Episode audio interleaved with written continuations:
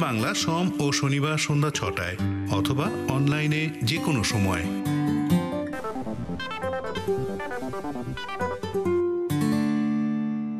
আওয়ামী লীগের লক্ষ্য বাংলাদেশকে এগিয়ে নিয়ে যাওয়া উল্লেখ করে প্রধানমন্ত্রী শেখ হাসিনা বলেছেন, মানুষের আর্থ সামাজিক উন্নয়ন ও বাংলাদেশকে উন্নত সমৃদ্ধ দেশ হিসাবে গড়ে তোলার লক্ষ্য স্থির করেছে তার সরকার। দু সালের মধ্যে বাংলাদেশ উন্নত সমৃদ্ধ দেশ হিসাবে গড়ে উঠবে। বৃহস্পতিবার ঘোড়াশাল পলাশ ইউরিয়া ফার্টিলাইজার প্রকল্পের ভিত্তি ভিত্তিপ্রস্তর স্থাপন এবং শিল্প মন্ত্রণালয় কর্তৃক সমাপ্ত করা চারটি প্রকল্পের উদ্বোধন অনুষ্ঠানে ভার্চুয়ালি দেওয়া বক্তব্যে প্রধানমন্ত্রী বলেন, দেশব্যাপী ব্যাপী আমরা পরিবেশ বান্ধব শিল্পের প্রসার ঘটাচ্ছি। আমাদের পরিবেশ রক্ষা করা সবচেয়ে গুরুত্বপূর্ণ। জলবায়ু পরিবর্তনের কারণে বাংলাদেশ ঝুঁকির মধ্যে বসবাস করে, তাই আমরা প্রতিটি শিল্প কলকারখানা থেকে শুরু করে যত প্রতিষ্ঠান তৈরি করছি, সেটা পরিবেশ বান্ধব যেন হয়, তার ব্যবস্থা নিচ্ছি।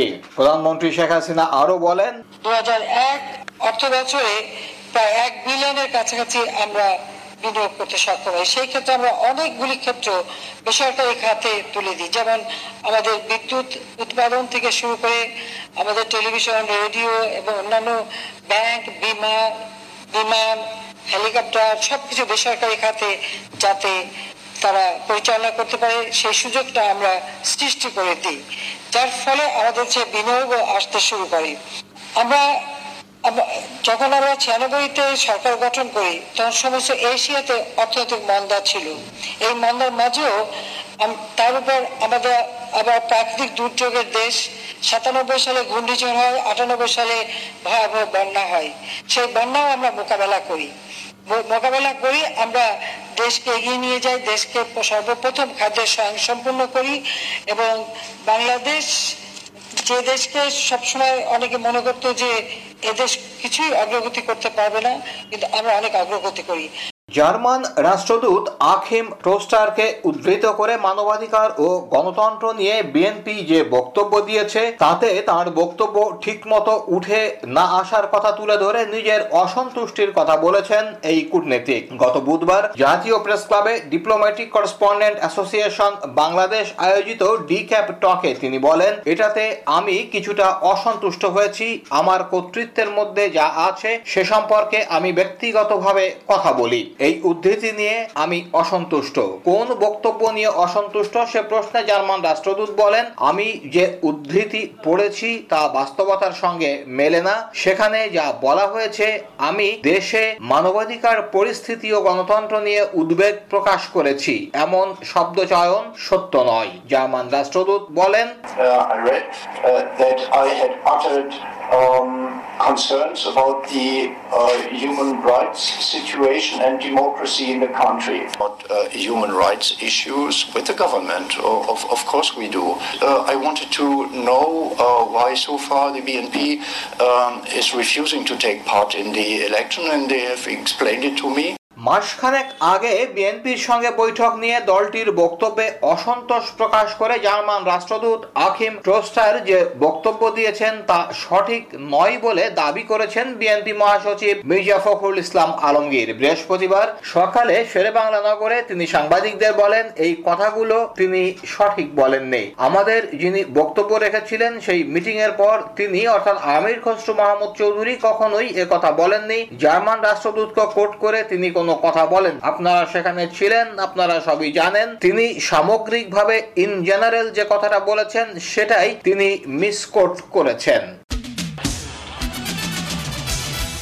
একটি পক্ষ বাংলাদেশে ধর্মীয় সম্প্রীতি বিনষ্টের চেষ্টা চালিয়ে যাচ্ছে বলে জানিয়েছেন ধর্মীয় স্বাধীনতা বিষয়ক মার্কিন বিশেষ দূত রাশাদ হোসাইন। চার দিনের বাংলাদেশ সফরের শেষ দিন গত বুধবার ঢাকায় তিনি সাংবাদিকদের প্রশ্নের জবাবে এ কথা বলেন। মার্কিন এই বিশেষ দূত গত বুধবার দুপুরে ঢাকায় পররাষ্ট্র মন্ত্রণালয়ে পররাষ্ট্র প্রতিমন্ত্রী মোহাম্মদ শাহরিয়ার আলমের সঙ্গে সাক্ষাৎ করেন। ওই সাক্ষাতের পর সাংবাদিকরা মার্কিন দূতের কাছে বাংলাদেশে ধর্মীয় স্বাধীনতা নিয়ে মূল্যায়ন জানতে চান। জবাবে তিনি তিনি বলেন, বিভিন্ন ধর্মের লোকজন এখানে শান্তিপূর্ণভাবে একসঙ্গে বসবাস করছে দেখে আমরা খুবই উৎসাহিত হয়েছি। অবশ্যই এমন কিছু আছে যারা আমাদের বিভক্ত করার চেষ্টা করবে এবং সংঘাত সৃষ্টির চেষ্টায় চালিয়ে যাবে। মার্কিন বিশেষ দূত রাশাদ হোসাইন বলেন, গুরুত্বপূর্ণ বিষয় হলো বিশাল সংখ্যাগরিষ্ঠ মানুষ শান্তিপূর্ণভাবে একসঙ্গে বসবাস করতে চায়। জনগণকে যারা একত্রিত করার চেষ্টা করছে, তাদের অবশ্যই উৎসাহিত করতে হবে। আর যারা সহিংসতায় জড়ানোর চেষ্টা করছে তাদের নিন্দা জানাতে হবে। হিন্দু সম্প্রদায়ের সদস্যদের উপর হামলার পরিপ্রেক্ষিতে বাংলাদেশ সরকার যে জোরালো অবস্থান নিয়েছিল, তারও প্রশংসা করেন মার্কিন বিশেষ দূত।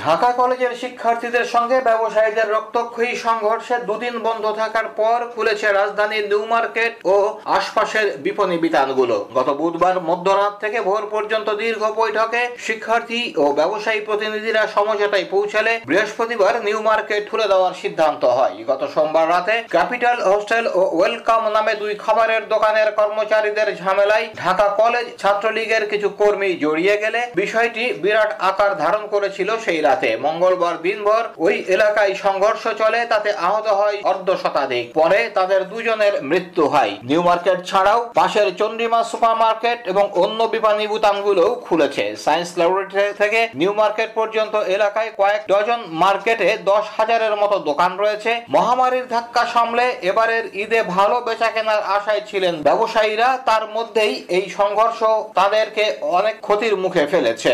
ব্যবসায়ীরা বলছেন আমাদের চাইবে না যে ঝামেলা হোক। এটি অন্য কিছু লোক আছে বিশৃঙ্খলা সৃষ্টি করে এরে চায় এটা ঝামেলা হোক। আমরা তো এখানকার দোকানদার আমগুলো কত করে লাভ আছে। আমরা বিশ মিনিট করতে দেখা যায় অনেক দোকানদার আছে কিছু বিয়ে হয়ে যায় খারাপ ব্যবহার হয়। এটি হয়। ঢাকার নিউ মার্কেট এলাকায় দোকান মালিক ও কর্মীদের সঙ্গে ঢাকা কলেজের ছাত্রদের সংঘর্ষের ঘটনায় তিন মামলায় পুলিশকে তদন্ত করার জন্য দেড় মাস সময় দিয়েছে আদালত। মামলাগুলো বৃহস্পতিবার আদালতে ওঠার পর এজাহার গ্রহণ করে প্রতিবেদন দাখিল করতে ঢাকা মহানগর হাকিম আগামী সাত জুন দিন রেখেছেন। তিন মামলার মধ্যে বিস্ফোরক দ্রব্য আইনের একটি মামলা করেছেন নিউ মার্কেট থানার উপপরিদর্শক। একই থানার পরিদর্শক তদন্ত দাঙ্গা হাঙ্গামা জ্বালাও পোড়াও পুলিশের কাজে বাধা দেওয়ার অভিযোগে আরেকটি মামলা করেছেন। সংঘর্ষের মধ্যে পড়ে নিহত ডেলিভারি ম্যান নাহিদ মিয়ার চাচা মোহাম্মদ সাইদ দায়ের করেছেন হত্যা মামলা। তিন মামলায় শিক্ষার্থী, ব্যবসায়ী সহ প্রায় চোদ্দশো মানুষকে আসামি করা হয়েছে। এ বিষয়ে নিউ মার্কেট থানার ওসি বলেন, চাচা বাদী হয়ে মামলা দিয়েছেন এবং হচ্ছিল বাকি দুইটা মামলা হয়েছে। একটা পুলিশ অ্যাসল্টের এবং গতকালকে ঢাকা কলেজের সামনে ককটেল বিস্ফোরণ। বিএনপিকে নির্বাচনে আনার জন্য যুক্তরাষ্ট্রকে আনুষ্ঠানিক কোনো প্রস্তাব দেওয়া হয়নি বলে জানিয়েছেন পররাষ্ট্রমন্ত্রী ডক্টর এ কে আব্দুল মোমেন। বৃহস্পতিবার পররাষ্ট্র মন্ত্রণালয়ে সাংবাদিকদের মুখোমুখি হয়ে তিনি কথা বলেন। যুক্তরাষ্ট্র সফর শেষে ঢাকায় ফিরে সাংবাদিকদের মুখোমুখি হন তিনি। এ সময় এক প্রশ্নের জবাবে বিএনপির নাম উল্লেখ না করে ডক্টর মোমেন বলেন, যুক্তরাষ্ট্রের সঙ্গে আলোচনায় বলেছি, একটি বড় দল নির্বাচন করতে চায় না। এই দলটির জন্ম ক্যান্টনমেন্টে। তাদের নির্বাচনে আনার জন্য যুক্তরাষ্ট্রের কাছে কোনো প্রস্তাব দেওয়া হয়নি। তিনি বলেন, আমরা বলেছি তারা নির্বাচনে আসতে চায় চায় না, আপনারা পারলে আনেন। আরেক প্রশ্নের জবাবে তিনি বলেন, যুক্তরাষ্ট্র যে বার্ষিক মানবাধিকার প্রতিবেদন দেয়, সেটা খুব তথ্য নির্ভর নয়। পত্রিকা দেখে আর এনজিওর কাছ থেকে তথ্য নিয়ে তারা এই প্রতিবেদন করে। পররাষ্ট্রমন্ত্রী এ কে আব্দুল মোমেন বলেন, আমরা বলেছি যে ওদের আসে না। আমরা সব রকমের প্রচেষ্টা চালিয়েছি কিন্তু আইনের মাধ্যমে ইলেকশনে আসতে হবে। মানুষের জনগণের কাছে যাইতেই হবে। তখন যখন ওখানে বলছে যে ওকে আসে না আপনার পারলেনি আসেন, দেখেন। It was just like that it is not যে আমরা কোনো প্রস্তাব আকারে দেইনি।